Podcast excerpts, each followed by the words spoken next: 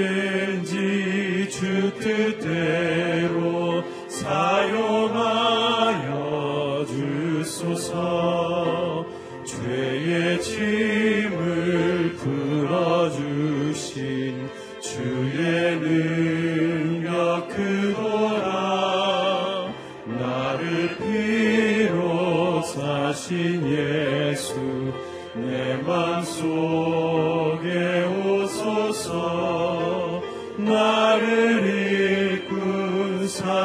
그신 그 능력 주시고 언제든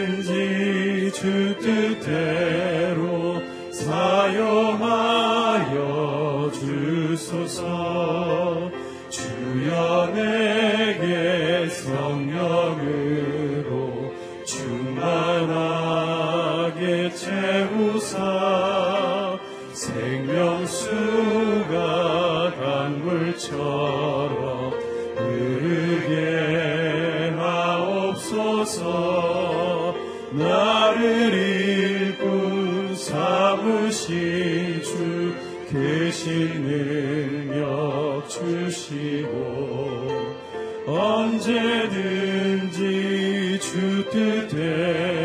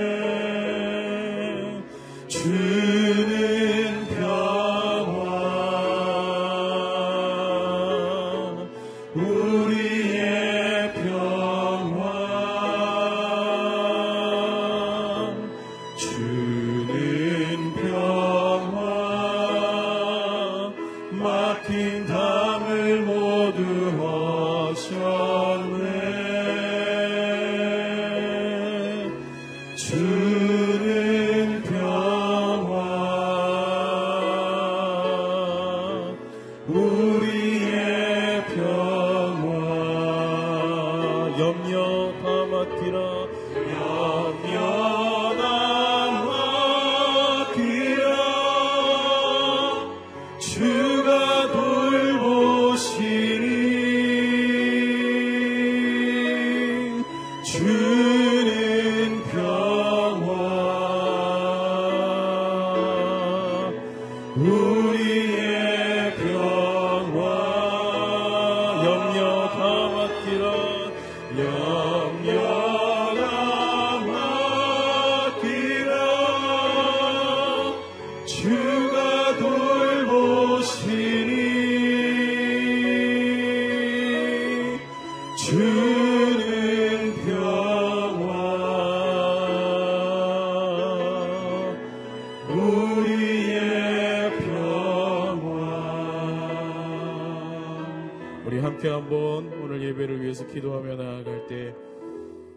모든 염려를 주께 맡겨버리라. 그가 너희를 권고하심이라 말씀하신 주의 말씀 따라 우리 모든 근심 걱정을 내려놓고 온전히 주의 말씀에만 집중하며 온전히 주님께만 나아가는 하루 되게 하여 주옵소서 같이 한번 마음을 다해 주님 앞에 기도하며 나아가겠습니다.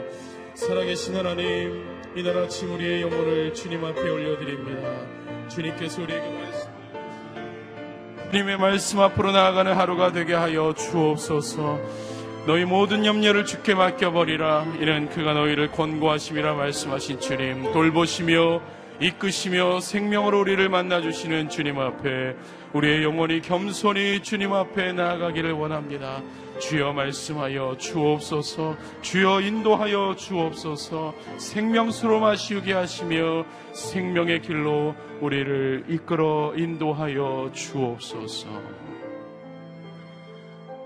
살아계신 하나님, 이날 아침에 겸손하게 주님 앞에 고개 숙이며 나아갑니다. 우리의 인생이 주님 앞에 고개 숙입니다. 주님이 아니면 살아갈 수 없고, 주님이 아니면 일어설 수 없고, 주님이 아니면 숨 쉴 수 없는 존재임을 고백합니다. 우리의 모든 염려와 근심이 우리를 중압감 있게 무게 있게 누르고 우리를 괴롭히지만 하나님 말씀이 더 위대하시며 하나님 약속이 더 크시오니 너희 모든 염려를 주께 맡겨버리라. 우리의 삶을 권고하시며 돌보시는 주님 계시기에 믿고 의지하며 주님 앞으로 나아갑니다. 오늘도 말씀으로 우리의 인생을 채워주시며 오늘도 주의 생명으로 우리의 호흡을 깨끗게 새롭게 하여 주옵소서 주실 말씀을 감사히 기대하오며 예수님의 이름으로 기도하옵나이다. 아멘. 새벽 예배 나오신 모든 성도님들을 환영하고 축복합니다. 오늘 우리에게 주실 베드로전서 5장 1절에서 7절 월요일 말씀을 한 구절씩 함께 나누어서 읽도록 하겠습니다. 제가 먼저 1절을 읽고 성도님들이 2절을 읽어 주시기 바랍니다. 함께 장로가 된 사람이요 그리스도의 고난의 증인이며 또한 나타날 영광에 동참할 사람인 나는 여러분 가운데 장로로 있는 사람들에게 권면합니다. 여러분 가운데 있는 하나님의 양떼를 치되 억지로 하지 말고 하나님의 뜻을 따라 자진해서 하십시오.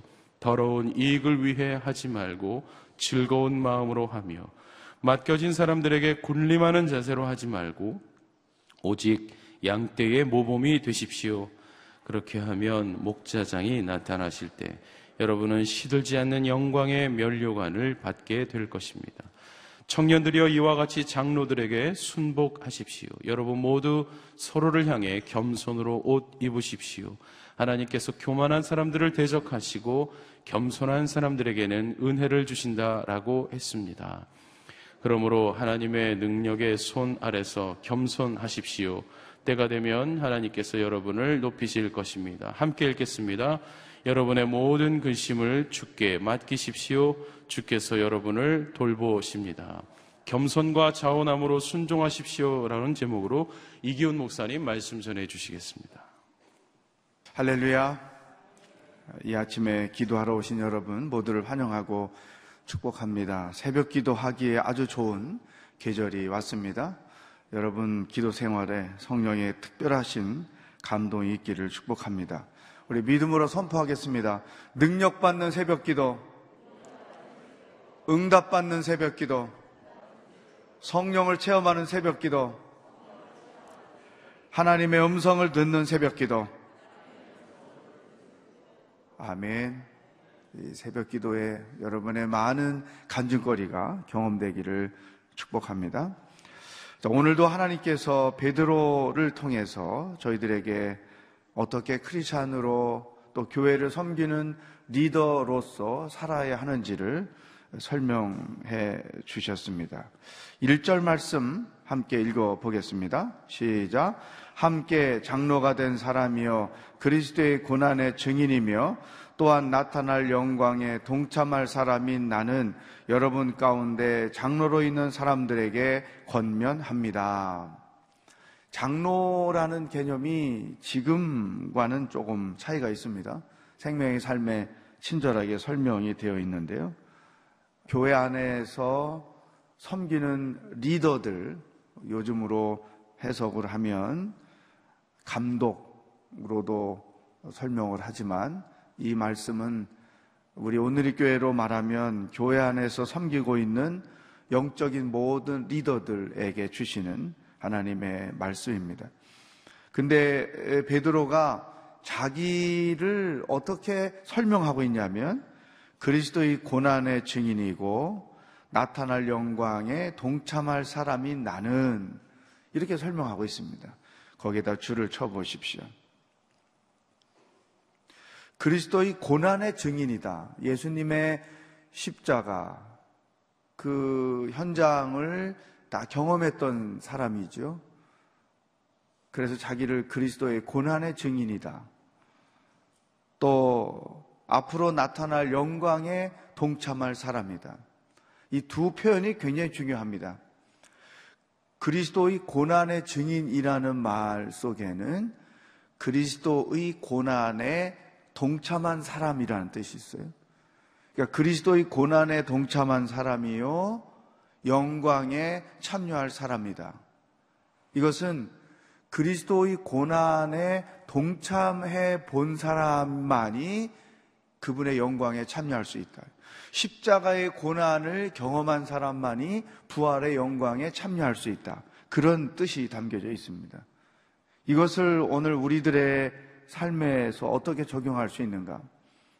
앞부분에서 베드로가 고난의 몇 가지 메뉴를 우리에게 이미 소개한 게 있어요. 크리스찬의 삶에는 반드시 고난이 있다. 아니, 크리스찬이 아니라도 인간은 그 삶 자체에 고난이라는 게 있어요. 그러니까 고난이 있기 때문에 삶이 의미가 있고 가치가 있고 때로는 아름다울 수 있는 것이죠. 많은 사람들이 고난을 거부해요. 또 고난을 싫어해요. 또 고난을 원하지 않아요. 고난을 기쁘게 즐겁게 받는 사람 많지 않습니다. 그런데 우리가 인생을 살면서 갖게 되는 큰 전제는 삶에는 고난이 반드시 있다. 특히 크리스찬들에게는 예수 안 믿는 사람들이 알 수 없는 플러스 알파의 고난이 있다는 것이죠. 의를 행하다가 겪는 고난, 선을 행하다가 겪는 고난, 경건하게 살다가 겪는 고난, 말씀대로 살려다가 겪는 고난, 특히 교회를 섬기다가 겪는 고난. 벌써 교회 다니지 않는 사람과 비교해 보면 몇 가지 우리들이 겪어야만 하는 고난이 있다는 것이죠. 고난 없는 인생은 아무도 없다. 두 번째 생각할 것. 그 고난을 피할 수 없는데, 누구나 그 고난을 겪게 되는데, 그 고난을 어떻게 감당하느냐에 따라서 부활의 영광에 참여할 수 있느냐, 없느냐가 결정이 되는 것이죠. 오늘 우리에게 주시는 첫 번째 말씀이에요. 여러분이 이 새벽에 하나님께 나와 기도하는데에도 그 기도 제목 가운데에도 고난이 담겨 있겠죠. 중요한 것은 고난을 믿음으로 감당하느냐, 인간의 방법대로 감당하느냐에 따라서 고난 뒤에 오게 될 그 영광에 참여할 수 있는 사람이 되느냐, 못 되느냐가 결정이 된다는 거죠. 고난을 죽도록 당하고 고난 뒤에 올 그 영광에 참여하지 못한다면 이거 얼마나 억울한 일이겠어요? 개인적으로 생각할 때 얼마나 속상한 일이겠어요? 이왕 고난을 피할 수 없는 게 우리들의 인생이라면 고난 뒤에 영광에 참여할 자로서 그 고난을 감당해야 한다. 그게 어떤 고난이든지 개인적으로, 경제적으로, 가정적으로 우리가 살면서 겪는 내가 연약하기 때문에 실수했기 때문에 내가 부족했기 때문에 겪는 고난일지라도 그것이 어떤 고난이든 그 고난을 믿음으로 잘 감당해야만 그 다음에 우리에게 영광에 참여하는 축복이 온다는 거죠. 고난을 불평으로, 원망으로, 저주로 이런 식으로 감당하면 그 뒤에는 부끄러움밖에 없다는 것이죠. 따라서 이 고난이 나에게 부끄러움을 가져다 줄 것이냐, 영광을 가져다 줄 것이냐. 그것은 내가 겪는 고난을 어떻게 감당했느냐에 따라서 결정이 된다는 것이죠. 우리가 지금까지 인생을 살아오면서 크고 작은 고난들을 믿음으로도 감당해보고 인간적으로도 감당해 봤잖아요. 근데 인간적으로 감당해 보았던 고난 뒤에는 반드시 부끄러움이 있는 거죠. 여러분 모두 그게 어떤 고난이든지 믿음으로 잘 감당해서 영광에 참여하는 자들이 되기를 축복합니다. 믿음으로 감당한다는 것은 무슨 뜻일까? 어떻게 하는 것일까? 아무리 힘들고 어렵고 죽을 것만 같은 상황에 내가 처한다 해도 하나님의 말씀대로 반응하는 거예요. 그게 믿음으로 감당하는 거예요. 성경에 기록된 방식대로 반응을 하는 거예요. 그게 영광에 참여케 해주는 성경적 방법인 것이죠. 두 번째, 오늘 우리에게 주시는 말씀, 교회를 섬기는 자들이 어떤 태도로 주의 일을 감당해야 되는가. 여기는 이렇게 설명하고 있습니다. 2절, 3절, 시작. 여러분 가운데 있는 하나님의 양떼를 취대 억지로 하지 말고 하나님의 뜻을 따라 자진해서 하십시오. 더러운 이익을 위해 하지 말고 즐거운 마음으로 하며 맡겨진 사람들에게 군림하는 제서를 하지 말고 오직 양떼의 모범이 되십시오. 여기 이, 이 말씀에 해당되는 자들은 목회자들, 장로님들, 또 순장님들, 일대일 양육자들, 교회 학교 어, Sunday school에서 아이들을 가르치는 선생님들 모두를 다 포함하는 거죠. 어떤 태도로 하나님의 일을 해야 되느냐. 첫 번째, 자원하는 마음으로 해야 된다. 억지로 하지 말고 자원하는 마음. 그 자원하는 마음이 어떤 것일까? 성령께서 우리에게 주시는 거죠. 이 자원하는 마음을 가진 사람들은 평생 자기, 자기 혼자만의 신앙생활을 못해요. 왜냐하면 성령이 주시는 마음이기 때문에 무슨 일을 하든지 크든 작든 상관없이 자기 삶의 일부로서 교회 일, 주님의 일을 늘 감당하죠. 어떤 경우 직장에서도 또 가정 안에서도 무슨 모임 안에서도 하여튼 주님을 위해서 뭔가를 하지 않으면 견딜 수 없는 마음, 그 마음이 있어요. 이 자원하는 마음으로 하는 자들과 억지로 하는 자들과는 차이가 크죠. 기본적으로 어, 교회를 섬기는 자들, 특히 말씀을 나누고 가르치고 양육하는 자들의 기본적인 태도는 이런 자원하는 마음, 성령이 주시는 자원하는 마음이 절대로 필요하다. 왜냐하면 그 자원하는 마음이 있어야 그 안에 자유함이 있고 은혜가 있고 기쁨이 있는 것이죠. 우리 교회에서 가장 그 어려운 사역, 사회에서 3D 있다고 그랬잖아요. 그 어려운 사역 중에 하나가 주차 사역하는 거예요. 여러분, 이 주차 사역하시는 분들 보시면 늘 고맙다고 인사하시고 격려해 주세요. 이 이렇게 유니폼 헐렁한 그 유니폼 입고 군데군데 서서 어 공동체에서 섬기지만 그분들도 축복해야 되고 더 나가서 고정적으로 주차 사역하시는 분들 계시거든요. 그분들은 교회 사역 중에 가장 어려운 사역을 자원하는 마음으로 하고 계신 분들이에요. 왜 격려하고 축복해야 되느냐? 이 차를 몰고 오는 성도들이 말을 안 들어요. 절대로 말 안 들어요. 저도 전에 이, 그, 그거 주차 팀 있고 한번 해 본 적이 있는데 절대 말 안 들어요. 에, 그리고 그 차로 주차하는 분을 이렇게 받는 분도 있고 네가 뭔데 나를 여기다 못 되게 하느냐 반말로 욕하는 분도 있고 하여튼 별의별 스토리가 다 있습니다. 이 부끄러운 얘기인데요. 우리 교회 이, 이 주차장에서 그 다른 성도님 차 받아놓고 아무 사인도 없이 그냥 가버리는 사람도 있고 창피해 죽겠어요. 이런 거 생각하면. 자존심도 상하고. 아주 그런 그 주차하는 분에게서 욕을 먹으면 이 주차위원들이 감당할 수 없는 그 사람이 감정이 있는데 속이 안 상하겠어요? 분노가 안 상하겠어요? 근데 주님을 위해서 참는 거죠. 그리고 뒤돌아서서 눈물이 빠지고 내가 무엇을 위해서 이런 일을 하나 이럴 정도로 그런데 이분들이 이 고난을 즐겨 받는 거예요.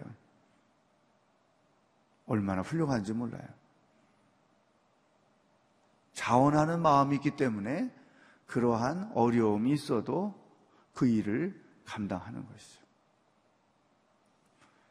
교회 일은 어떤 일이든 자원하는 마음으로 하는 것입니다.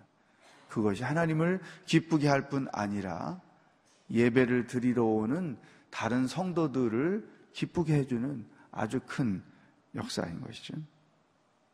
두 번째, 교회를 섬기는 자들이 가져야 될 중요한 태도는 하나님의 뜻을 따라 하는 것이다. 교회 공동체는 주인이 예수님이세요. 따라서 어떤 봉사든 주인의 뜻에 합당하게 해야 되는 거예요. 내 뜻이 있어요. 내 생각도 있어요.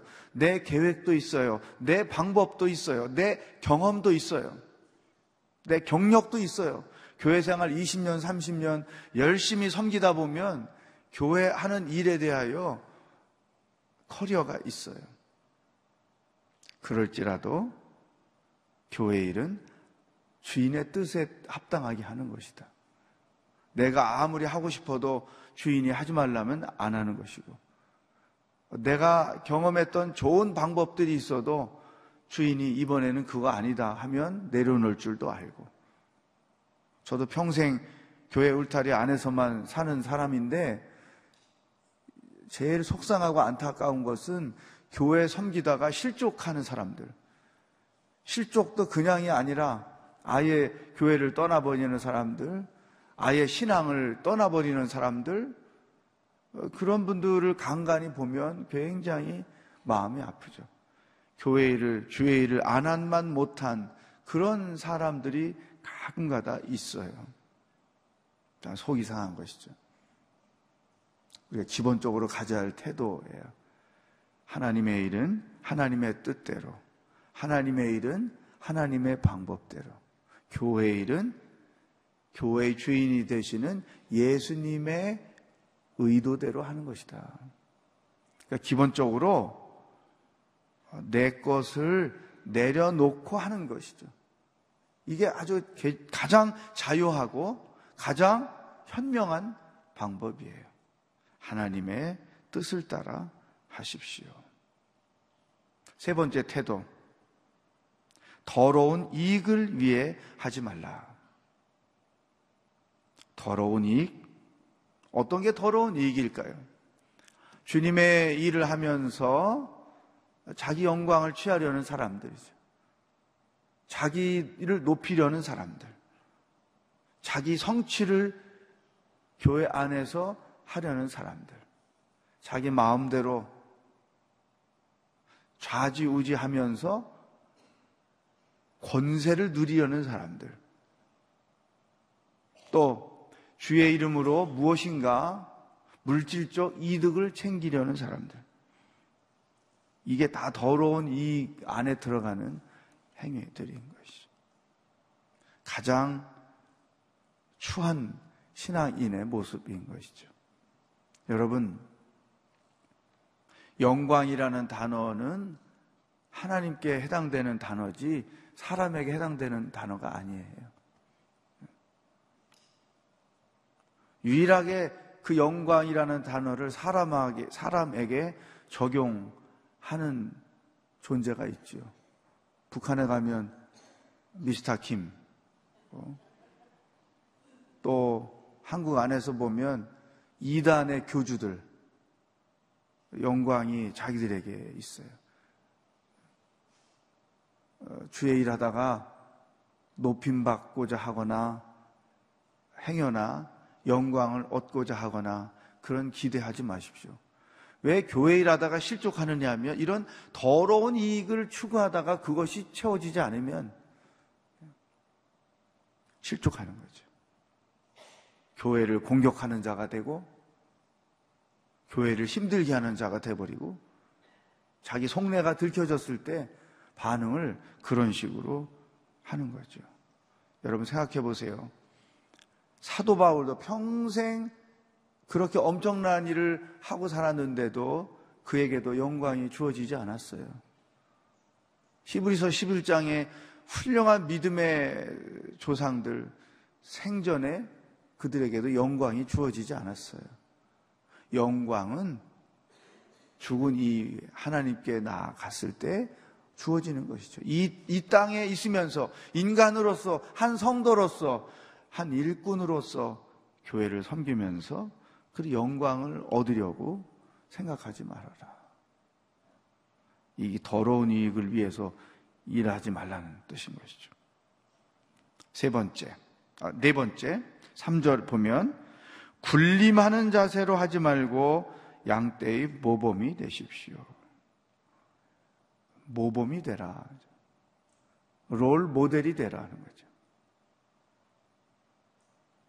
내가 성가대를 하든 교사를 하든 순장 부순장을 하든 권찰을 하든 일대일 양육을 하든 공동체 어떤 사역을 하든 어떤 일을 하든지 군림하는 자세로 하지 말고 교회의 직분을 그 직장의 계급식으로 이해하는 사람들이 참 많습니다.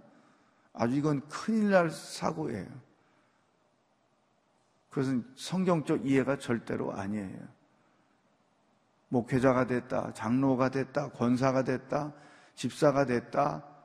이것은 섬기라고 주는 직책이지, 군림하라고 주는 직책이 절대로 아니다. 따라서 모범이 되려면 어떻게 해야 되느냐? 존경받을 누군가로부터 이 존경받을 태도로서 하나님의 자기에게 맡겨주신 그 일들을 감당하라는 거죠. 저는 우리 오늘의 교회가 자랑스러운 이유는 자랑할 목회자, 자랑, 어디 가서 자랑할 장로님, 누군가에게 자랑할 만한 권사님, 성도들이 참 많다는 거예요. 이제 이렇게 저렇게 그 사역 때문에 외부에 가서 강의를 하거나 설교를 하게 될 경우들이 참 많은데 그럴 때마다 자랑할 수 있는 우리 교회라서 너무 좋고 자랑할 만한 훌륭한 평신도들이 성도들이 많다는 것 그게 참 오늘 교회 목사의 한 사람으로서 굉장히 감사하죠. 왜냐하면 이런 롤 모델이 되는 훌륭한 분들이 참 많기 때문에. 말씀으로 훈련을 받아서 성숙한 크리스찬으로서 성숙한 교회의 리더로서 섬기는 자들을 너무나 많이 경험하기 때문에. 때로는 목사로서 성도 앞에 부끄러움을 느낄 정도로 그렇게 성숙한 리더들이 많기 때문에. 저는 우리 교회 또 우리 교회의 모든 성도들을 자랑스럽게 생각을 합니다. 자, 교회를 섬기는 자들이 취해야 할 몇 가지 중요한 태도를 우리들에게 주셨어요. 다시 한번 점검하겠습니다. 나는 자원하는 마음으로 지금 맡겨주신 일들을 감당하고 있는가? 나는 주인의 뜻에 따라서 주인의 뜻에 합당하게 맡겨진 일들을 감당하고 있는가? 나는 교회 일을 섬기면서 영광은 오직 하나님께만 돌리고 일하고 있는가? 나는 모범이 되도록 주의 일을 감당하고 있는가? 이 네 가지 체크리스트예요. 이렇게 감당해야만, 이렇게 감당하는 사람에게만 사절이 주어집니다. 사절 보세요. 시작. 그렇게 하면 목자장이 나타나실 때 여러분은 시들지 않는 영광의 면류관을 받게 될 것입니다. 거다 줄을 치세요. 영광의 면류관. 나는 과연 주님 앞에 나가게 됐을 때 영광의 면류관을 받을 만한 사람인가? 받을 사람으로서 교회 일을 섬기고 있는가 하는 거죠. 오늘 우리 자신을 돌아보는 중요한 말씀들이죠.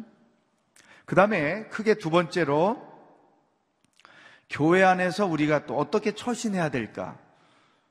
5절부터 말씀해 주셨어요. 5절을 읽어보겠습니다. 시작. 청년들이여 이와 같이 장로들에게 순복하십시오. 여러분 모두 서로를 향해 겸손으로 옷 입으십시오. 하나님께서 교만한 사람들을 대적하시고 겸손한 사람들에게는 은혜를 주신다라고 했습니다. 어, 교회 안에서 청년들에게 주시는 말씀. 청년, 여기서 청년은 우리 교회 청년부를 말하는 게 아니고 장로 그러면 연세가 있는 교회의 어른들 개념이었잖아요. 그러니까 장로님이 아닌 모든 성도들에게 주시는 말씀이에요. 장로들에게 순복해라. 이 말은 하나님께서 중요하게 여기시는 것이 있는데 그 중에 하나가 영적 질서라는 것이죠. 장로란 하나님께서 교회를 섬기는 리더로 세워주신 것인데 그 리더십을 존중해라. 이 말은 영적 질서인 거죠. 따라서 이 장로된 사람들은 군림하는 자세로 하지 않고 모범이 되게 일하는 것이고 나머지 성도들은 그러한 장로, 그러한 리더를 존중해주고 영, 영적 질서를 유지해 가야 된다. 두 번째 하나님이 중요하게 여기시는 건 겸손한 태도라는 거죠. 겸손으로 아예 옷을 입어라. 자, 오늘 새벽 기도에 오신 기념으로 겸손 드레스를 하나씩 다 드리겠습니다. 이 드레스를 가지고 하셔서 겸손하게. 왜? 하나님이 교만한 사람은 대적하시고 겸손한 사람은 은혜를 주신다고 그랬어요. 굉장히 하나님이 예민하게 바라보시는 부분이에요. 겸손. 겸손은 이렇게 또 설명했습니다. 6절 보세요. 시작. 그러므로 하나님의 능력의 손 아래서 겸손하십시오. 때가 되면 하나님께서 여러분을 높이실 것입니다. 이 겸손은 하나님께 대한 겸손이 있고 사람에 대한 겸손이 있는 거예요. 하나님께 대한 겸손은 뭐냐? 하나님을 앞서가지 말라라. 또 하나님을 대신하는 짓을 범해서는 안 된다. 기도 안 하고 마음대로 하는 거 다 교만한 거예요. 하나님께 묻지 않고 자기 마음대로 하는 거 다 그건 교만한 거예요. 하나님의 뜻에 합당하게 하지 않고 자기 뜻에 합당하게 하는 거 다 그건 교만한 거예요. 그러니까 겸손하고 완전히 반대예요. 철저하게 하나님께 묻고 하나님의 음성을 귀 기울이고 그 뜻에 따라 하는 거. 이게 겸손한 거예요. 하나님과의 관계 안에서 취해야 될 우리의 태도인 거죠. 그 다음에 사람과의 관계에서 하나님 앞에서 겸손함은 사람과의 관계에도 그대로 나타나게 돼 있어요. 사람을 나보다 더 낮게 여긴다는 거죠. 빌리보서에서 사도 바울이 권고하고 있는 것처럼. 여러분, 여러분 마음 중에 어떤 존재이든지 간에 누군가 무시하는 대상이 있으면 절대 안 돼요.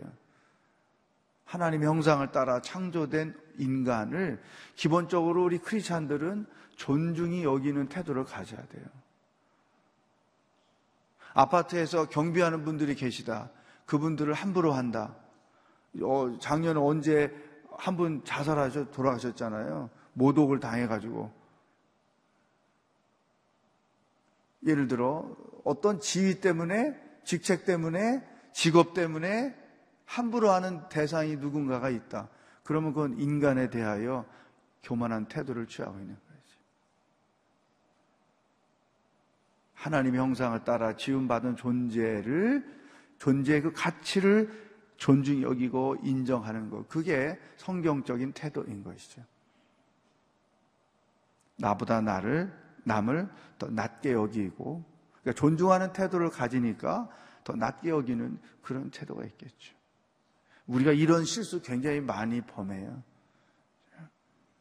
겸손은 하나님과의 관계, 사람의 관계 속에서 다 나타나게 돼 있다. 마지막 일곱, 7절을 보세요. 시작. 여러분의 모든 근심을 주께 맡기십시오. 주께서 여러분을 돌보십니다.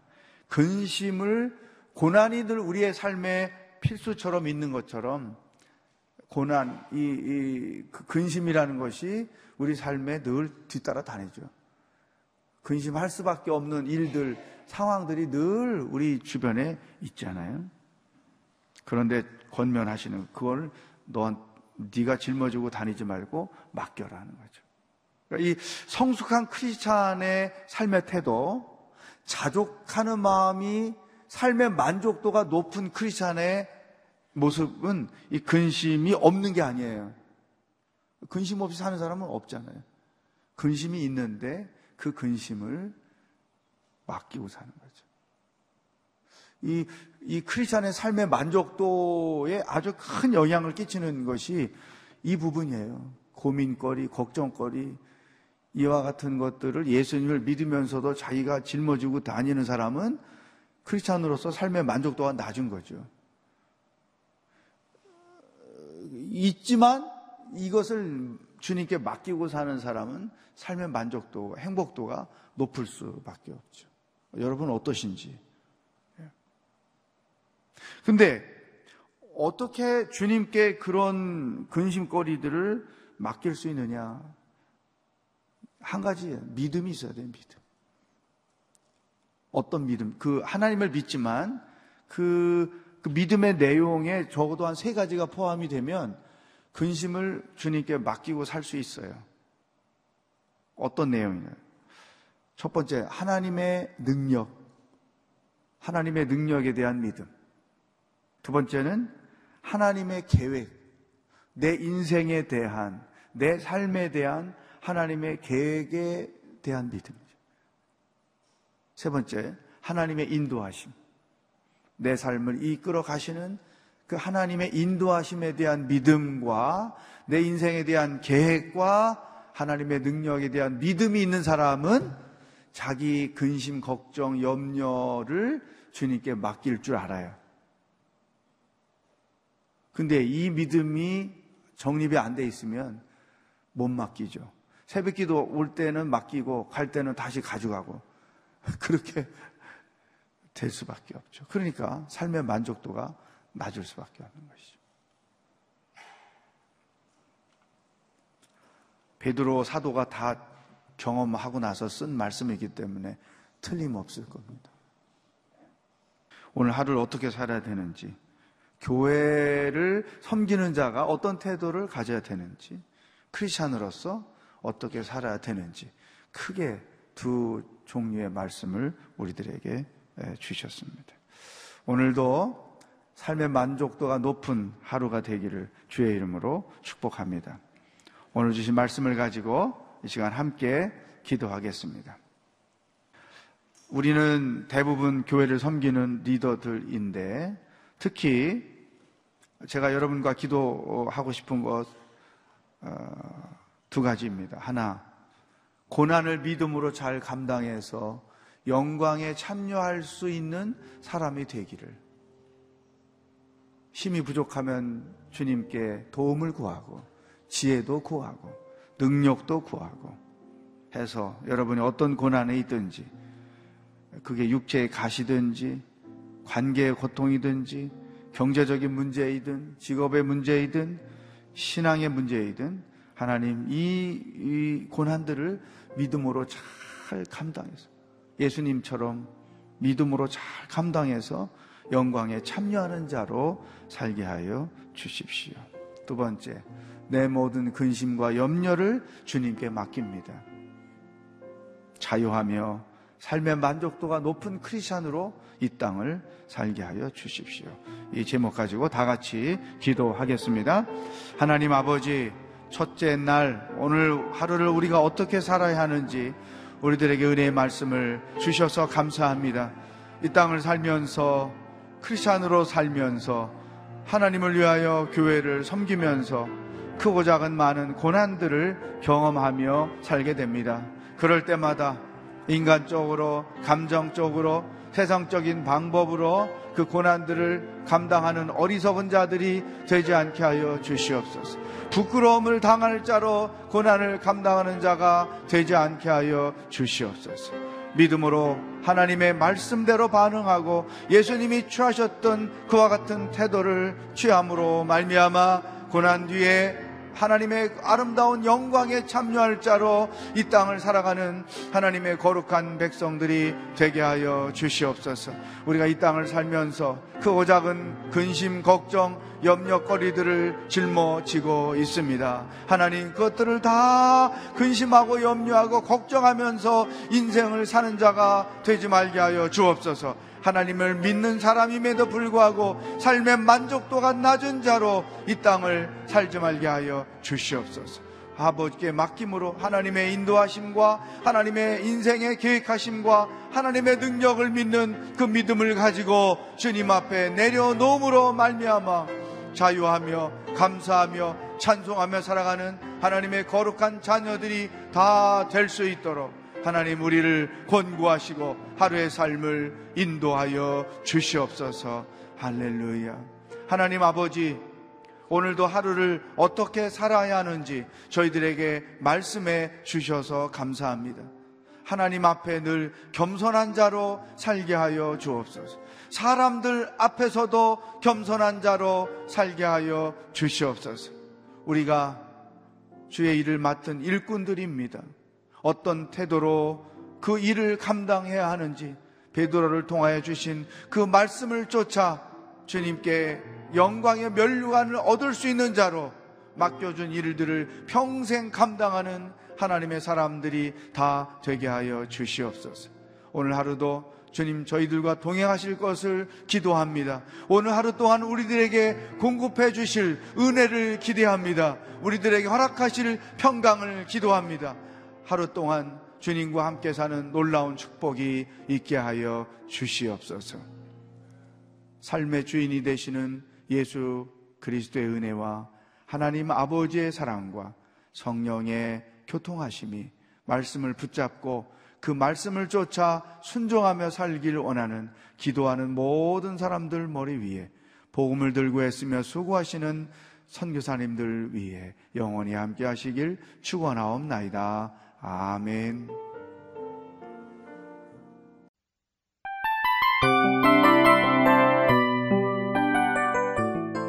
이 프로그램은 청취자 여러분의 소중한 후원으로 제작됩니다.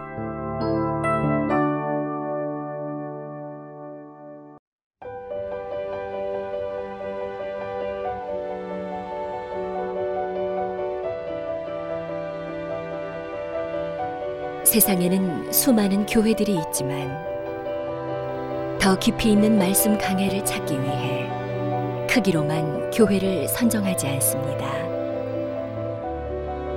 보다 좋은 영적 콘텐츠를 더 많이 나누기 위해 방송비를 받지 않습니다.